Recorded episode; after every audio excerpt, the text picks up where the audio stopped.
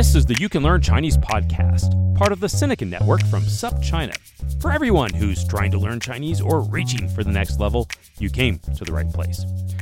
I am your host, Jared Turner, longtime resident of China, co founder of the Mandarin Companion Graded Reader Series, and the Institute for Unfinished Research has concluded that 6 out of 10 people. My co host is John Pasden, co founder of Mandarin Companion, founder of All Set Learning, the Chinese Grammar Wiki, Sinosplice.com, and hates that hotel bath towels are so thick and fluffy that he can barely even close his suitcase. John and I discuss a research paper on learner engagement with vocab apps. Whether you're an independent learner or a teacher, there's plenty of surprises and takeaways for you. Interviews with Jonathan Coveney, whose obsession with Chinese took him on a winding path of learning the language. Especially for all you study nerds out there, don't miss this one. All this and more, let's get to it. Hey guys, this is Jared Turner coming at you from Utah in the United States. Hey everybody, my name is John Pasden. I am in Shanghai, China, still under lockdown. How's everybody doing? Better than me, I hope. I hope so, John. I mean, there should be a light at the end of the tunnel at some point, right? Yep, in the meantime, my beard is growing, and uh, my world is very small. You're looking like an inmate, man. All right, anyway, we've got other stuff to talk about today, thankfully. That's right, John. Today we're talking about a research paper. Uh, I felt it's time to delve back into some of this interesting research that's coming out in the world of second language acquisition. Okay, so the name of the paper is Stimulating Learner Engagement in App Based L2 Vocabulary Self Study Goals and Feedback for Effective L2 Pedagogy. And this is by Xuehong He and Shawn Loewen. That's right. So that was a mouthful there. So let's at least translate the title of this one. So um, this is pretty much saying it's about uh, engaging with apps, right? Uh, apps to help you learn a language. Yeah, and the thing about this paper, which threw me at first, is that it's not a paper actually aimed at helping independent learners use apps to master a language. It's more for teachers. So if you're teaching a language course and you want your students to also use an app to um, you know to further their study outside of the classroom as part of their homework or whatever. Then how are you going to stimulate engagement? How are you going to get them to really use the apps? That's what this paper is about. So i think one of the first things that kind of struck me john as i like getting into this uh, paper was how they first went over like all these other studies and any good research paper is going to do this. They're going to look at other papers that were written about this subject and see hey what were first some takeaways? And i think the most surprising to me john was how the, there was a, a, review of 345 studies. It was a meta-analysis paper. Um, pretty much what they found out is that classes that used apps for learning the language you know as a part of a supplement to the class largely resulted in people just not engaging with the app and just not really using it. Yeah, it's it was a little disappointing, but it's also kind of like, well, yeah, when the teacher tells you, "Oh, here's this other thing which is totally optional that you can use in your studies," like who who does that? Unfortunately, not many people do. Quite so, and but it wasn't even just the optional, you know, parts of uh, parts of the class. There was also cited studies where hey, they actually assigned it as part of the class, and um, overall just engagement was low. It's not like nobody did it but it's like they were talking about engagement levels of like maybe 20% of the class doing it. Some of the higher uh, studies showed like maybe 40% even down to like single digit percentages of people using it. Yeah and these are not crappy little apps. These are well known like really well funded apps like rosetta stone and duolingo and anki. Well maybe that one's not quite as well funded but anyway it's uh, it's a solid app yeah. And so they're still they're still not working. But one of the things that I thought was most interesting was at the beginning of the paper and they start talking about motivation and engagement. And you know, motivation is a basis for subsequent engagement. Another quote is uh, motivation only indicates a student's potential for actively pursuing learning. Engagement captures the part of motivation that is converted into action. Mm. And I was like, all right, that's really cool. Motivation, engagement. But actually, what it boils down to in the paper, and you know, it's not the researcher's fault. A paper has to has to have an experiment that's simple enough that you can actually do it, right? But engagement kind of comes down to how many times they use the app every day or how many words they review in the app, which is a gross simplification of engagement, but you know, what can you do? Yeah, so it's you know I think it definitely makes sense. Like one of these things where hey you're super excited about it, maybe you feel feel really motivated, but you know we've encountered individuals or maybe we've had times like that where yeah we, we were that felt that motivation, but we actually ended up doing nothing, right? So uh, yeah, the engagement's actually following through. But I, I think what was interesting, and I like how they did separate this out, was that just also because you're engaged doesn't mean you might be highly motivated or it doesn't always indicate what is motivating you. Yeah, that's tricky and it's complex, and it's something that they attempted to uh, target in the in the actual experiment. Why don't you describe the experiment for us, Jared? You bet. So what they did is they were took a class of students in Japan who were learning English, and they had about I think about 65 students, and they randomly selected them and put them into two separate groups. 63 to be exact. Thanks, John. So the first group they called the control group, and they just said, "All right, we're going to give you this app." And I think they used Memrise for this uh, for this study.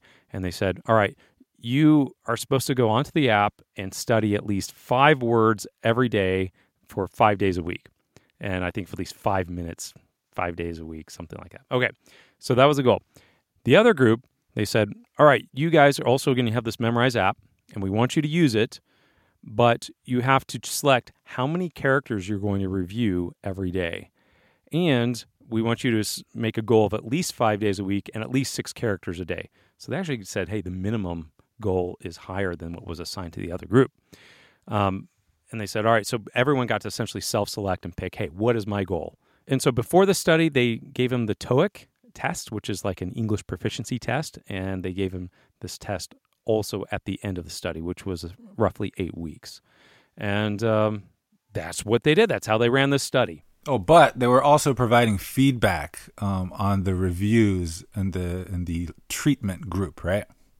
That's right. Well, both groups had some elements of feedback. So both groups, here's what they had: they had the leaderboards. So if you've done like Memrise, Duolingo, definitely you have like those leaderboards like you're put into like a, a, a, group if you will and you study and you know a lot of people are jockeying to try to get up that ladder and i know my son he does duolingo and you know he's always trying to get to first or second spot in, in his study group in addition to the leaderboards they also had this thing unfinished list so it's kind of like if you didn't study you showed up on a list you know, saying, "Oh, you know," it's kind of, I guess, the, sh- the shame and blame list. You know, hey, you didn't like study. You didn't hit the minimum, right?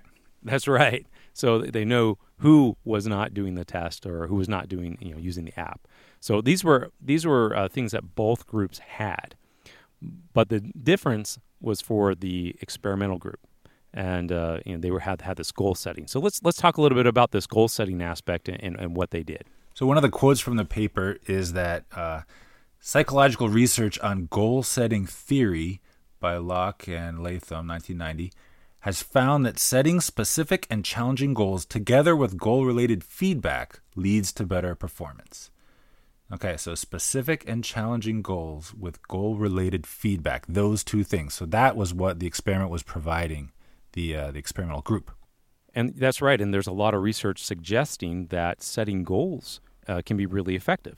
Um, and what was interesting about this review too is, is, they said, you know, hey, this is actually a, a pretty classic. It's an easily implemented uh, technique, but it's like rarely adopted as a motivational strategy, uh, specifically even with with learning languages. Right, and I gotta say, th- this kind of makes me feel um, a little bit like the whole engagement thing, where it's like engagement is reduced to like, did you use the app?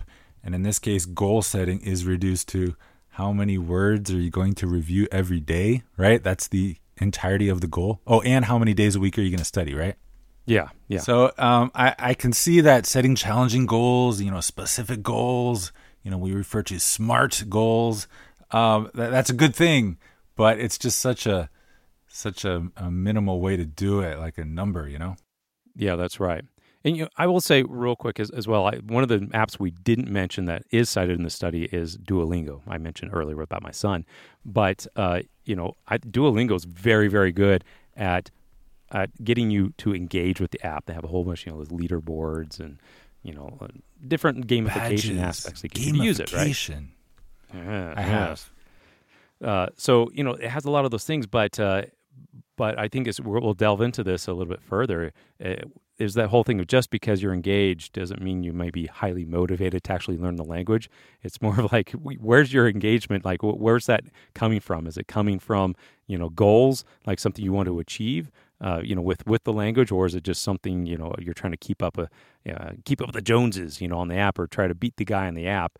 You know, are you trying to beat the game versus you know learn the language? Yeah, so I'm a little bit conflicted. On the one hand, it's a little uh, disappointing that the study has such a simplistic definition of, of engagement and goal setting. But on the other hand, if something that simple actually does have an effect on learners, then that in itself is significant. And then think about how much more, um, you know, a more meaningful goal and uh, a more engrossing engagement like we'll do for your studies. So it's really important to know what were the results of this experiment, right?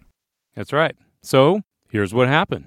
So when they did this study and they went for eight, eight weeks, they found that the group of students that set goals, set their own goals specifically, achieved much higher engagement and reviewed a whole lot more words than the group that was just assigned to use the app every day. But the learner engagement within both groups, it actually varied quite a bit.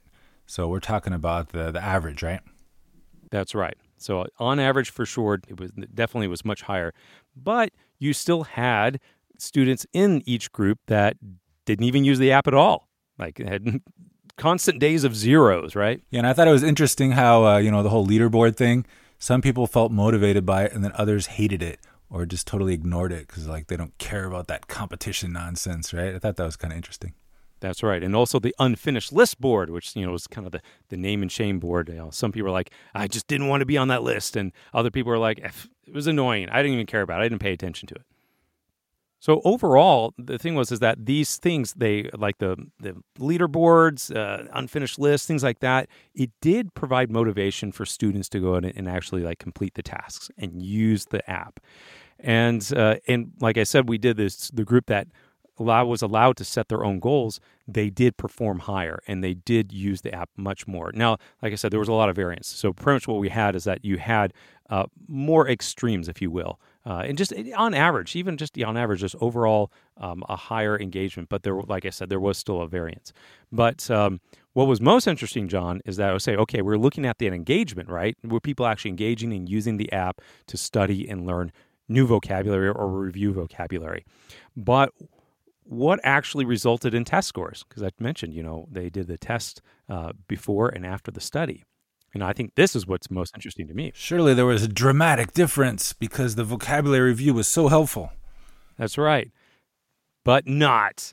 The actual test scores had no significant difference. So there was no, like, uh, the group that studied more did not overall perform better on the test than the group that didn't study more. Over eight weeks one of the things that I liked about this study was that they actually got some good feedback from all the learners and they mm-hmm. asked them how they felt about stuff. And let me quote part of the paper. Learners explained setting their own study goals gave them a sense of ownership and made them feel obliged to attain what they aimed for. So, um, you know, people were very conscious of the effect of these goals they were setting, even though it was only like, I'm going to study, you know, seven words a day, five days a week, or whatever. And on that note, what was also important to mention is that it wasn't just like you set a goal and then, oh, at the end of the you know the study did you meet your goal? No.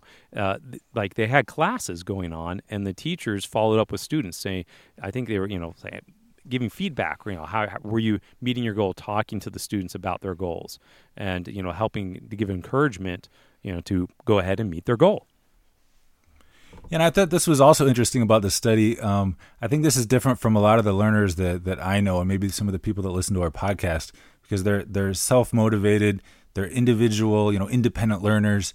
But a lot of the people that these teachers are coming into contact with that are using the apps as part of their classes, the students expect the teachers to like keep engaging with them about how they're doing in the app and and they expect it to be really brought into the classroom and made part of the discussion and if that doesn't happen, then it just kind of gets ignored. Exactly. And what really kind of happened here is that, yeah, the students had the ownership, but they also, there was a, a level of accountability and not just accountability, but the support that, you know, you're describing there, John, is that, you know, hey, you know, we're concerned about you. You know, we want, we're here to help you meet your goal right? As opposed to maybe something punitive. Oh, you didn't meet your goal. Well, now you got to go uh, write 100 characters. All right. So, uh, how about we try to draw some conclusions from this? How is this helpful to the to the uh, listeners of our podcast who maybe are not in a class where the teacher is assigning uh, Memrise reviews as homework?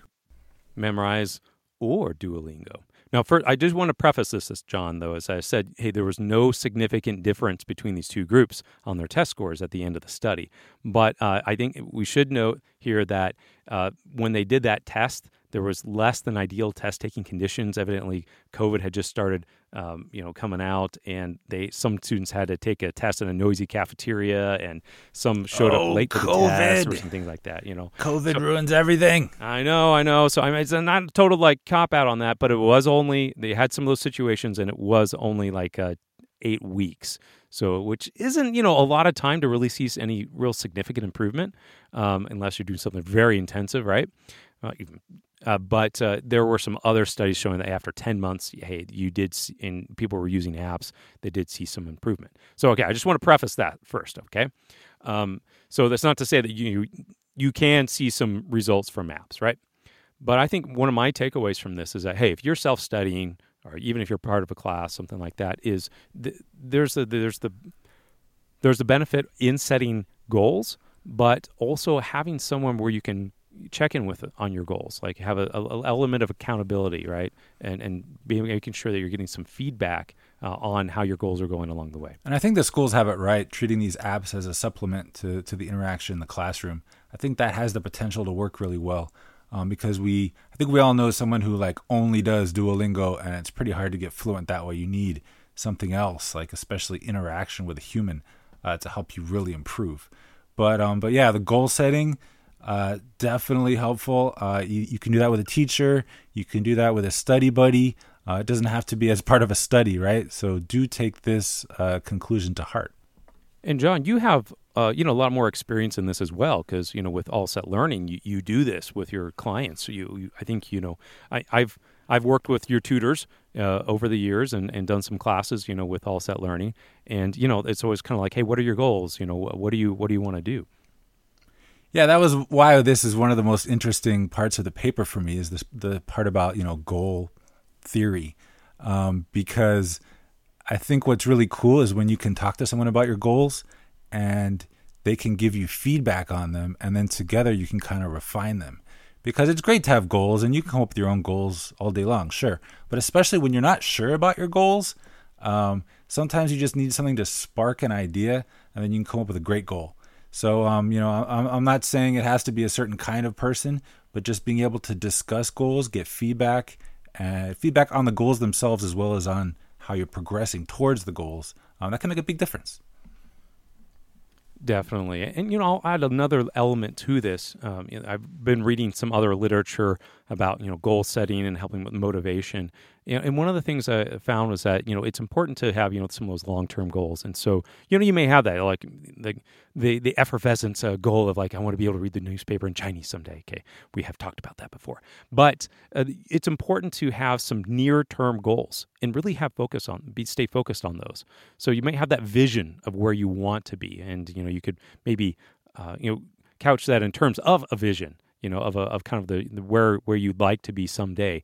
But having that near term goal, like what can you actually achieve in the next, you know, couple weeks, uh, in the next couple months, is something that's, uh, you know, because it's kind of motivating because you can see progress towards that as opposed to, you know, some of that big goal of I want to be fluent. That's kind of amorphous and it's hard to actually measure what does that mean. Yeah, and we've done other podcasts on goals, um, so we'll link to those in the show notes. But um, I hope it's clear that that is an important part of uh, really getting good at Chinese. Absolutely. And brings it back to an earlier conclusion that if you want to get fluent in Chinese, or sorry, I said the F word, John. If you want to be proficient in Chinese, it's going to take a lot more than Duolingo. But you can learn Chinese.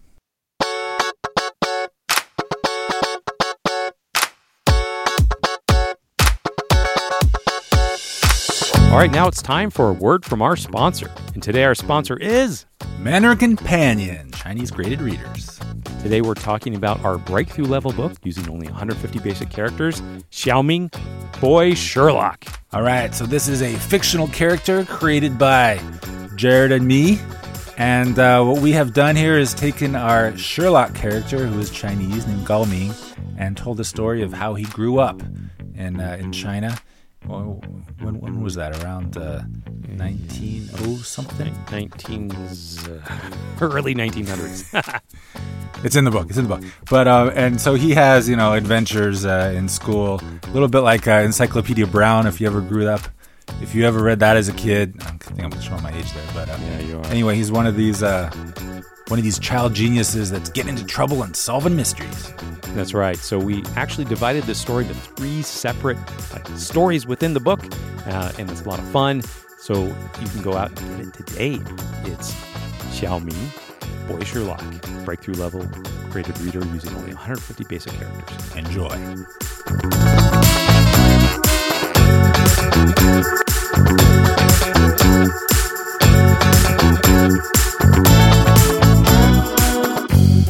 Right, now it's time for rants and raves.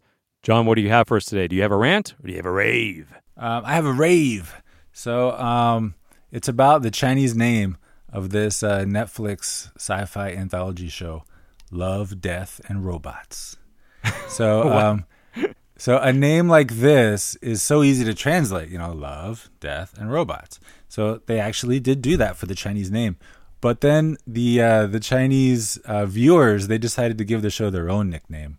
Really? And yeah, because the show like uses icons a lot, uh, like their icons for love, death, and robots that you sometimes see like used online and stuff. Uh-huh. And uh, so Chinese uh, viewers they gave each of the words a character. So it's I si ji, and uh, the so ji meaning like you know machine robot, and this this name like the first time you hear it you have no idea what people are talking about. Like I si ji, what are you talking about? Um, just can't understand it. If you see the characters, then it makes a lot more sense. So anyway, stuff like this uh, in China is fun, and of course, this show I don't think is officially, you know, on any platforms that the government endorses because it's not the most family friendly show. It's pretty pretty adult, um, but uh, you know, a lot of Chinese people love it. So it's fun to see like these uh, these Chinese spins that they put on uh, the American shows. Well, that sounds like a lot of fun. So, I ji, but uh, but no, it's an actual. Is the title in English or is it in Chinese? No, it's all in English. Oh, okay, okay. Oh, oh, so I'm sorry. It's an English show. I haven't even heard of the show, but I guess you're saying they've got it dubbed into. Guess you're not into sci-fi. It's, Oh, it's season three. Season three came out this year. I missed the boat. I've missed the boat. But hey, well, that sounds like a lot of fun. Well, uh, we'll have to check it out. All right, don't watch it with the kids. You will be sorry. All right, so Jared, you got a rant or a rave? All right, I've got a rant, and uh, it's it's it's couched a little bit in a rave. So something I see frequently on uh, on some of these uh, subreddit forums uh, about learning Chinese is people are always you know writing characters, handwriting characters, and posting on the picture and saying, "How's my handwriting doing? How's this going?" And you know always gets lots of upvotes, and people are like, "Oh, you know it's going well, keep going." And, it, it's like it gives that impression of like, "Oh, you have to learn to handwrite characters." So I, being the person I am, uh, I, I found a picture uh, that came up on, on Facebook on one of my memories.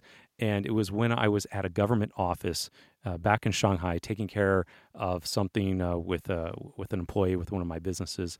And I had to fill out a form in Chinese. And I realized, looking at this form in this picture, this was the last time I needed to handwrite characters. And you want to know what that date was, John? I do. March 1st, 2017. It was five years ago, over five years ago, was the last time I actually needed to handwrite characters. All right, well, to be fair, you did leave China. I did leave China, but most people listening to this podcast are not in China. And since I've Yeah, been yeah. back in America, I really haven't had that need. And I think even when I've been in China, I mean, I, like I said, the only times I really needed to handwrite characters is doing this, like filling out some sort of government form. Yeah, me too. Uh, filling out random forms. I can't even remember when the last time it happened was, but I know it's been this year. So, but even so, being this year, so you mean you've only really needed to handwrite characters maybe once this year, once or twice. Maybe, yeah. So there you go. So anyway, so that that's about my rant is saying that, you know there's all those people you know showing these pictures, and so I I showed my own picture about handwriting characters and like, hey, this was like five years ago. So hey, you know you don't need to learn to handwrite, or you can learn to handwrite. I, I once again we always advocate that. Yeah, yeah, sure, go ahead and learn how to do it, but don't spend like hours filling books with you know characters that you're copying over and over and over because it's just unless unless you like to because it's fun for you in which case more power to you is it fun for you, John? No. Then don't do it. okay.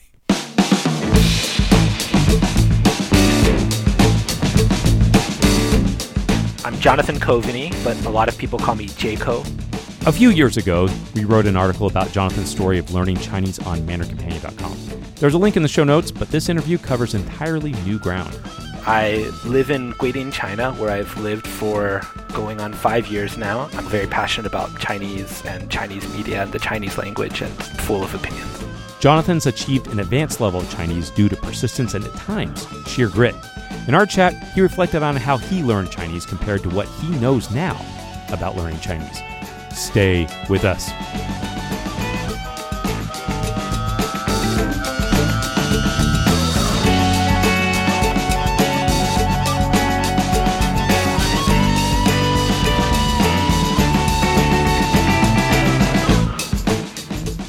All right, Jonathan, why did you start learning Chinese? There were two reasons, and they kind of fed off of each other. The most immediate was my ex girlfriend. Her family was originally from Shanghai, actually, but they moved to the States, and that's where she grew up and everything. We were pretty serious, and we hung out with her family a lot.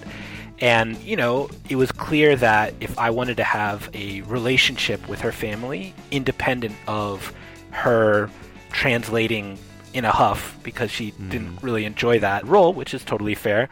I was going to need to learn a language that I could use to communicate with them. And I use that wording just because they were from Shanghai. So if I wanted the perfect one, it would have been Shanghainese, which in her parents' case, their Shanghainese was way better than their Mandarin at this point because since they left China, they didn't really need to use as much Mandarin as they would have if they had stayed in China. Whereas they kind of had this Shanghainese community in New York that they spoke a lot of Shanghainese with. They definitely could speak Mandarin, but their Shanghainese was, you know, number one, which I thought was really cool. And New York is kind of amazing in that way that you can find these kind of niche communities. So yeah, so like I'm currently 35.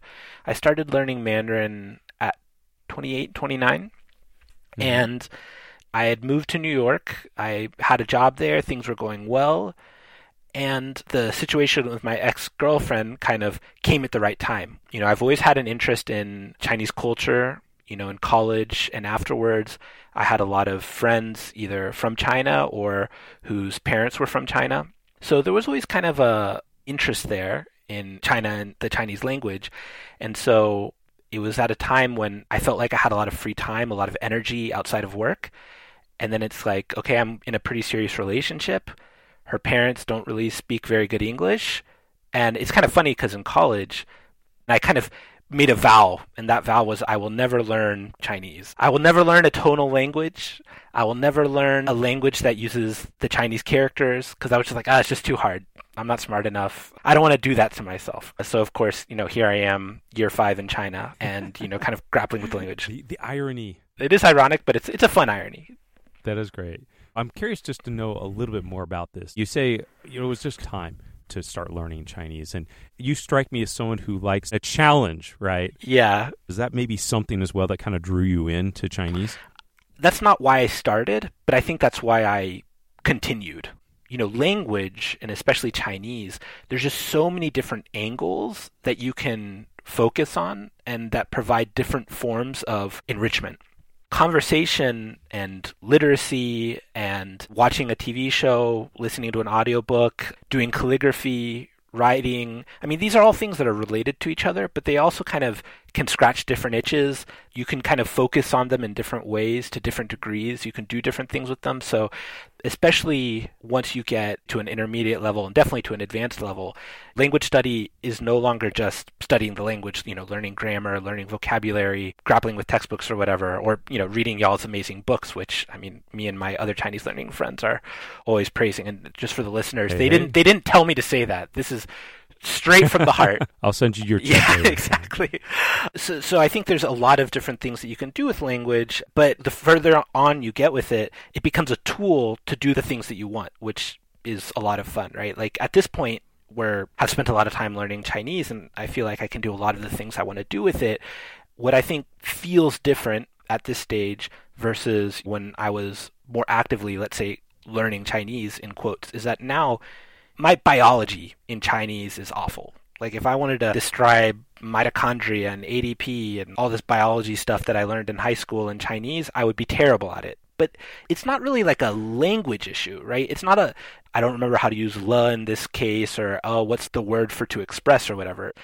It's the same as any topic I wouldn't know in English. Like I would find a book, Mhm. you know, maybe like a popular explainer on biology, and then I would read it, and there would be some terms I wouldn't know, but it wouldn't feel overwhelming in the way that it did early on. It feels a lot more Mhm. like it feels in English, where it's just like, oh, that's just a topic I don't know. There's some technical jargon, and I I love that feeling. I think that that's a super amazing thing to feel.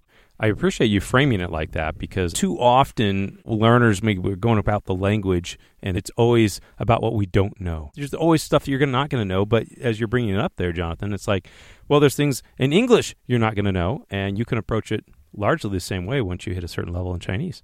Absolutely. Yeah, it, it makes it a lot less, let's say, depressing because it can be tough. it can be Yeah. really tough when you feel like you're so far away. But I think also just remembering there's no real endpoint. I think Chinese is a great example where different people in different places with different backgrounds have such different relationships to the Chinese language, the Chinese writing system, Chinese history.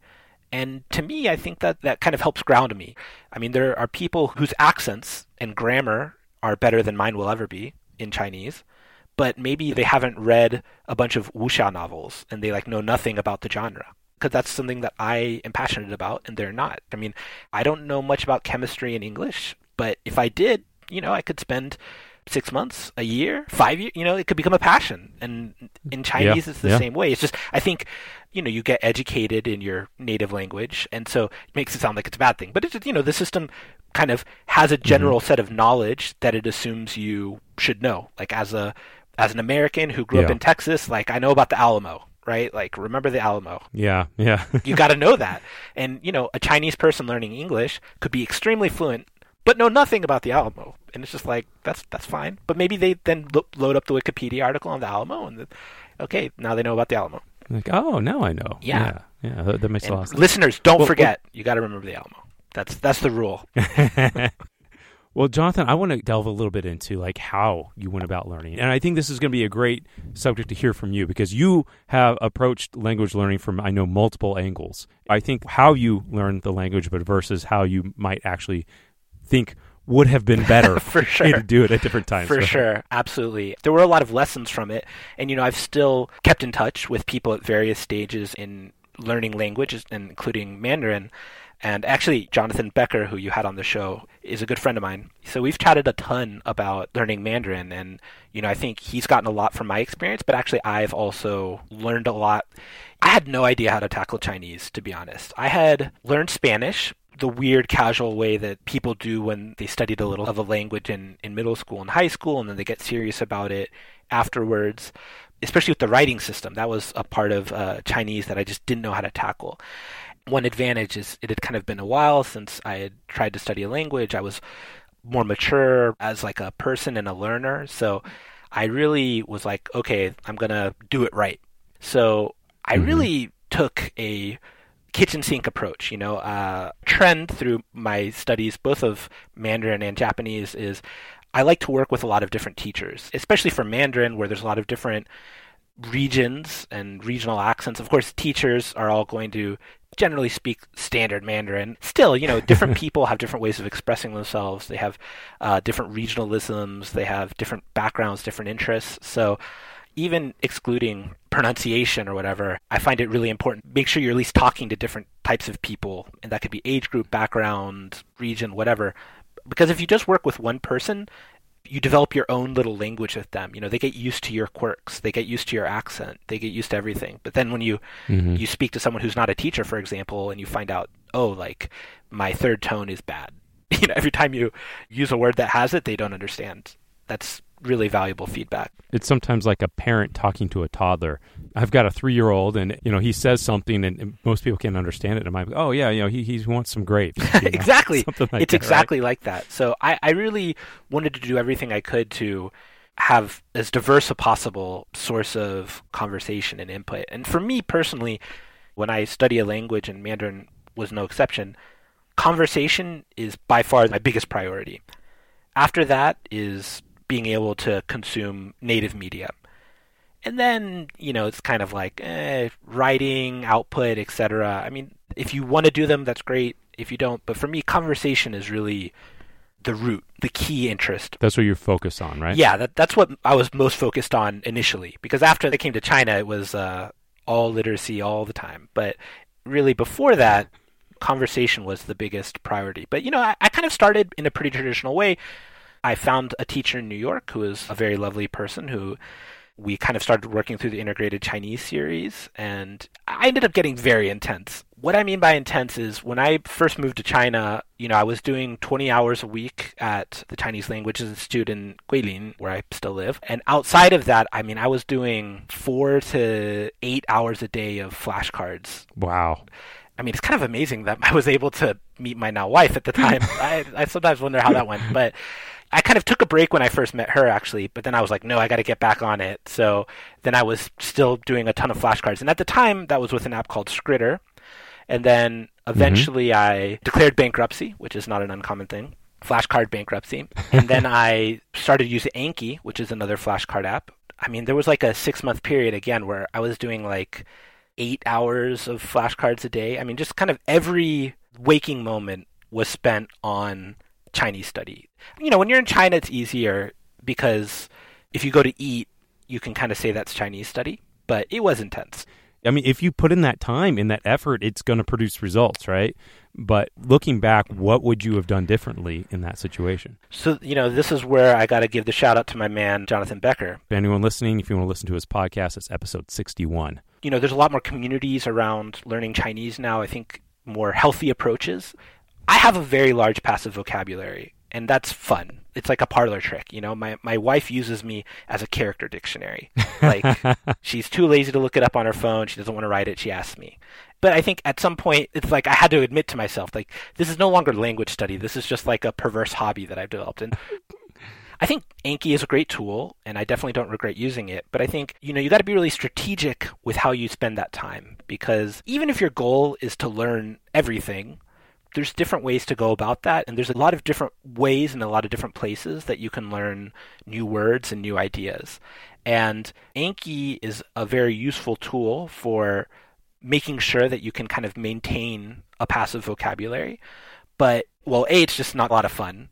People mm-hmm. kind of struggle with that so i think that that's really important. You know it's not the best way to create associations with those words with those ideas. I mean there are people who have techniques etc to do that but i think at the end of the day you know when you read a book or you watch a TV show if, or you listen to an audiobook, you know you're gonna be bombarded with a lot of new words, and that's overwhelming. Of course, that's why y'all have the Mandarin Companion series, and it's really amazing. But at some point, you take the plunge with more media, and it can be a bit overwhelming. But I can remember when I first heard a word like oh yeah it was in that book that i read mm-hmm. that word or it was in that story that that person had this character in their name and stuff like that those characters, those words are much, much, much easier to remember.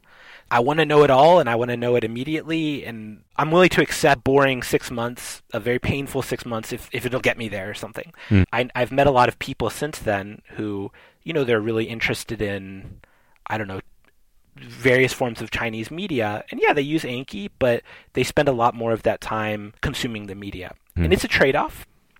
I made a lot of very quick but painful progress. But you know, I see the people who are much more focused earlier on, consuming a lot more content, and they just have a lot less pressure. They're having more fun with the language. They're building those associations with words, ideas, grammar a lot earlier on. In the spirit of Mandarin Companion, right? Whatever book you want to read takes a long time. You know, mm-hmm. it's okay yeah. if you don't understand everything. It's okay if you reading this book feels very different from when you read things in English. kind of accepting that feeling, you know, and, and just being like, if this book is really good and you feel like you didn't get as much out of it as you think you could, you can read it again, you know? Totally. I was always interested in the wuxia genre. If I had read one of those books at an intermediate level, there would have been a lot I wouldn't have understood. But that's okay Mhm. because there would have been a lot I would have understood. And then I could have just reread it again. of like flashcards, right? Is kind of a bunch, but the one of the functions of that is that you're learning those words in isolation. They're Mhm. siloed, right? And that you're not having that connection, the context. I mean, to put a link term, right? There's it's low context, and it doesn't really show you how they all work together. Yeah, you know, there are people reading books in Anki. I personally, that's not for me. But at the end of the day, just having a healthier mindset about the process. My man Becker, that's what I call him. He just has such a healthier relationship to Mandarin than I do. And it's great. It reminds me what learning a language can be like. Because for me, honestly, I'm kind of traumatized from it. Like people are like, "Oh, what Hmm. language are you going to do next?" And I'm like, "Just no, never again." like I, you know, ah, they're like, "Oh, but weren't you talking about, you know, you're interested in French or maybe Korean?" It's like, "No, no, no, no, never again." Like never. Like, "But," like and, and I think that's bad. I think that's really sad. I mean, the languages I speak are really great, and I think it'll be good to spend time just focusing on enjoying those languages and maybe improving in areas that I want to improve. But my way of learning, even if it was effective in some ways, if it kind of traumatized me out of wanting to learn new languages, maybe it was a little extreme. You know, I just keep bringing up Jonathan because I think he's doing such a good job because he's made the process so much more fun. Mm-hmm. You know, I was terrified to use my Chinese even when I was at a rather advanced level. I was just like, oh, like I'm not good enough. I'm going to be annoying to talk to or whatever. But he is out there and, you know, he, he lives in LA and he's finding people to talk to. You know, he's finding people at college, he's finding people in LA, and he's not doing it in some kind of creepy YouTuber way where he's like dropping in on on middle-aged women and like oh look at how good my mandarin is you know like these are people who make it clear that they're excited to talk to him and he's just had like so many great experiences with the language and you know he speaks good mandarin but he hasn't been studying that long. Like when i was studying just for a year i would not dare to use mandarin. And i lived in new york you know? Having that healthy attitude making the language fun leaning into the things that make the language fun and and just kind of accepting that it's a humble experience where you're not going to have the level of facility that you maybe wish you did it's like you'll get there but the process can be fun. I think that highlights the second point that I kind of see in your story here is the importance of like enjoyment in what you're doing, right? yeah Like you say, if you had taken some of that time of, you know, you're doing all the flashcards, but you actually maybe started consuming some media, reading, watching things, stuff like that, is that that motivation, if you're enjoying that, it can take you really far, even through those painful processes. absolutely There are other guys who have gone through like that very painful process of learning Chinese, but the thing about it is that you didn't have to have that much pain, right? yeah exactly it wasn't necessary to go through that painful process. And to a degree, there are some people that they see those people that went through that painful process, and it's kind of like, oh, well, I've got to do that too if I really want to learn language. But in the reality is, for any one person who went through that much pain to learn the language, there's probably 500 who did quit along Absolutely. the way, right? and I, I see that all the time with how people kind of construct their goals. To me, that's something that's really important. And I do think that's one area where I've generally been pretty good, even if sometimes the way I achieve those goals was a little pathological. I see in a lot of students is a tendency to approach languages, and I always call it aesthetically. And what I mean by that is we bring a lot of judgments, like aesthetic judgments, to what it means to be proficient in a language. I'll give a concrete example.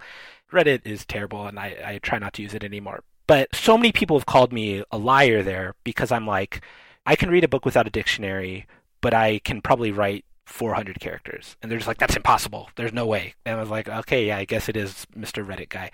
You know, for me, I was able to sit down and just kind of make a decision that I didn't want to prioritize writing for various reasons, and I did want to prioritize reading, and then I kind of adjusted my study accordingly. I see a lot of students who have this kind of intellectually driven idea of what it means to be like good at Chinese. Mm-hmm. But then those aren't necessarily things that actually bring them joy, Mm. right? Like for me, I knew that conversation brought me joy.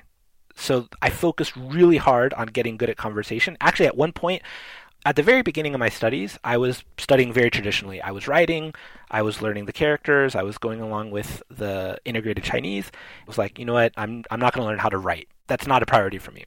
For a long time, I dropped characters completely. So I had a bunch of flashcards that were pinyin sentences. And this is like anathema in the Chinese and Japanese language learning community. Like pinyin flashcards, that's madness. Yeah, there's definitely a case for it, though. I wouldn't totally poo poo it, right? I'm not arguing for that strategy per se, but what I am arguing is that I knew that conversation was going to make me keep going with Chinese. Mm-hmm. You know, I can learn the characters eventually, but if I can't talk to people, I'm going to get burnt out because talking to people in a new language just brings me a ton of joy. So I made that decision based on what I knew about myself and what would motivate me.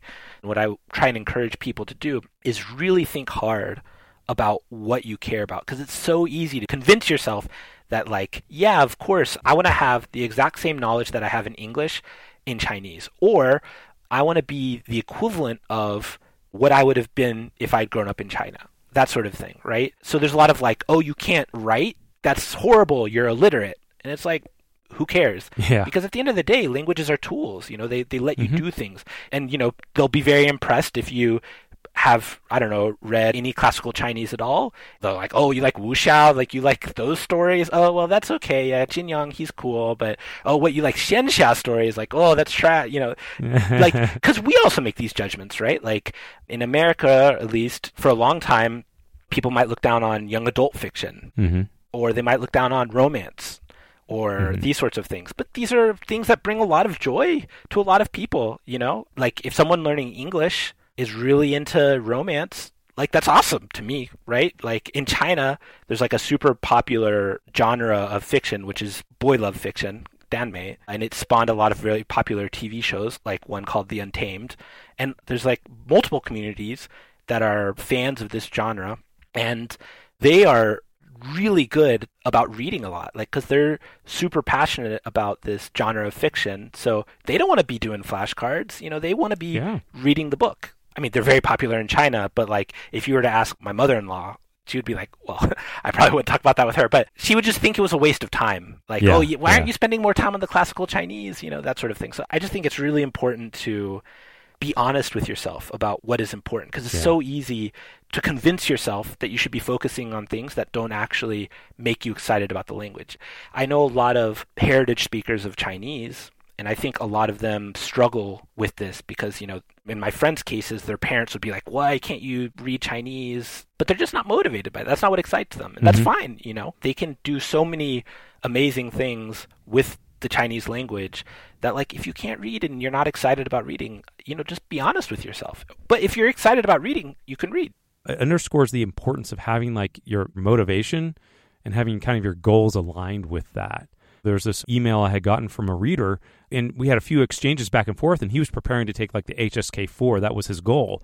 But after emails back and forth and talking about this, he's like, you know what? I realized the HSK, it's not even important to me. Yeah. You know, some arbitrary thing. So he's ditched it, and now he's pursuing what he wanted to learn, and he was enjoying it. And I think that's awesome. A lot of students are exactly like that person, and I think that is really great where they can just admit, like, I don't need to take this test. I'm just going to follow what excites me about the language. Other people want that structure. They need Yeah. that structure. Yep. And, and they're excited about having a really concrete test they can prepare for.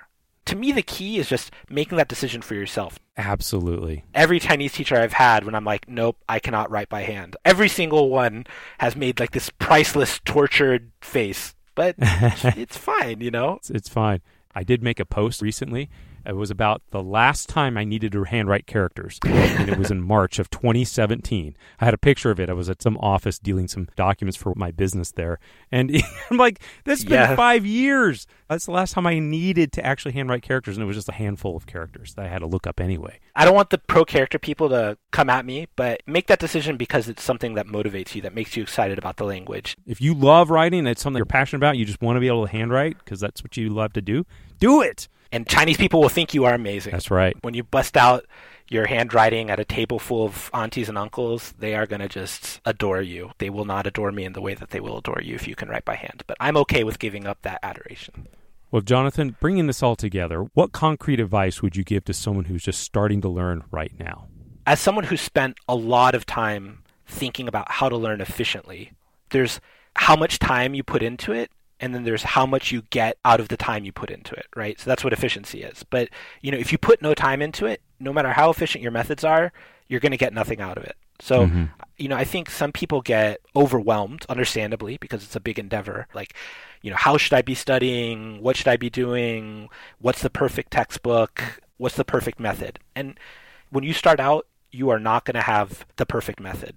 So, what I think is much more important is listen to yourself, put time into it, and then just tweak. As you learn, just ask yourself and kind of analyze what's working and what's not. But don't kind of get too obsessed or too overwhelmed by, you know, is this like the exact right way to do it or am I going to get there in the end? I mean, if if you put the time into it, you will get there 100%. People will say that some people have an innate talent for it or whatever. I think that that talent counts for way less than just putting in the time necessary. And yeah, good study habits. But like if you put in the time and over time kind of tweak you're going to get to a great place. And I think that that's the key is something that I struggle with, which is just accepting that it's a process like that. You know, you, you can start out with the wrong textbook series and maybe, you know, you spend a few months or even half a year on one textbook series. And then you decide, you know what? I think this other textbook series might be better. You've still learned something. You've still learned some Chinese. You still have more experience with the language. And then you switch textbooks and then you keep learning. And you're also learning what sort of studying works for you because when you can make that judgment like oh this textbook isn't working for me, but this textbook is. Mm. Like that means you now know more about yourself as a student, yeah. right? Yeah. And so when you start reading things like Mandarin Companion, you might find that that really is really exciting, that it feels really great, right? And of course, it's a shame that there aren't just you know a million different Mandarin Companion stories at a million different levels. That would be amazing someday, someday. But you know, if someone can read that Mandarin Companion breakthrough and feel really excited about Mandarin, feel really excited about reading, and then study a bit more, read the next level, study a bit more, read the next level. And each time they really feel something as they read these stories excitement about the language, excitement about what they're reading. To me, that says, okay, well, what do you know now? Like, you know that you are a person who is excited about reading in Mandarin. It, yeah, it's hard, yeah, but yeah. now you know that about yourself. I mean, I remember when I read Great Expectations, in mm-hmm. the Mandarin Companion. Was that y'all's first level two? It was, yeah, our first yeah. level two. Yeah. So, and I was super excited about it, and I honestly cried. And it's a good story, you know. Dickens. A lot of people hate him because they had to read him in high school, but the man could create melodrama, but also just the fact that I could be moved in Chinese was extremely moving. I was engaging with a story in Chinese that was making me feel all the emotions that a good story makes you feel, that was just really overwhelming. That experience helped reaffirm for me, okay, this is worth it. You know, like I don't know exactly how I'm going to get there in the end, but being able to read books in Mandarin is something that like I want to be able to do. And I've been listening to audiobooks now, which I mean, nothing will ever make me feel as proud of my own studies as that does. It feels really, truly incredible. But I walk every day, and I was walking and listening to this audiobook, and I was like tearing up on my walk. Hmm. Just because the book was at this like really exciting, moving part where things were coming together, and it's like, wow, like wow. I started this language and I was 29, you know? yeah, that's amazing. Really cool. Make it fun, be honest with yourself, and you can always tweak as you go. You know, there's a lot of great resources, a lot of great communities, but just focus on putting time and make it a part of your life, a fun part of your life. If you want to add in flashcards, you can add in flashcards. If you want to take them out, you can take them out. If you want to read more, you can read more. If you want to take a break from reading and focus on conversation, you can do that. But as long as Mandarin is a fun and interesting and motivating part of your life, you're going to get there. Other people might do it in three years. Other people might do it in five. Other people might do it in 10. Other people might do it in 20. But it's not a race. As long as it's fun the whole way, you're going to enjoy it. You're going to enjoy the journey. That is really insightful, and I appreciate you sharing that experience because you've been through a wide range of experiences in learning the language and approached it from a lot of different angles. And it's great to hear you kind of pull that all together for that piece of advice. Jonathan, I really appreciate you taking the time to share this perspective with us, and uh, it's been really insightful, and I appreciate taking the time. Yeah, absolutely. It was a it was a pleasure. You have been listening to the You Can Learn Chinese podcast. Help us spread the word by sharing this with your friends, classmates, teachers, cousins, mechanic, candidate, farmer, mason, pilot, lawyer, singer, coach, painter, and that one guy named Harry. You can subscribe in iTunes or wherever you get your podcasts. And please write us a review so we know how we're doing. You can find us on Facebook and at mandarincompanion.com or tag us on social media, hashtag mannercompanion. Apologies to John Cena, we just ran out of time. The You Can Learn Chinese podcast is produced by myself, Jared Turner, and our editor is Kaiser Guo at SupChina. And our interview editor is Dominic Edgley. I'd like to thank our guest interview, Jonathan Coveny, and of course, thanks to my co host, the man, the myth, the legend, John Pasden. See you next time.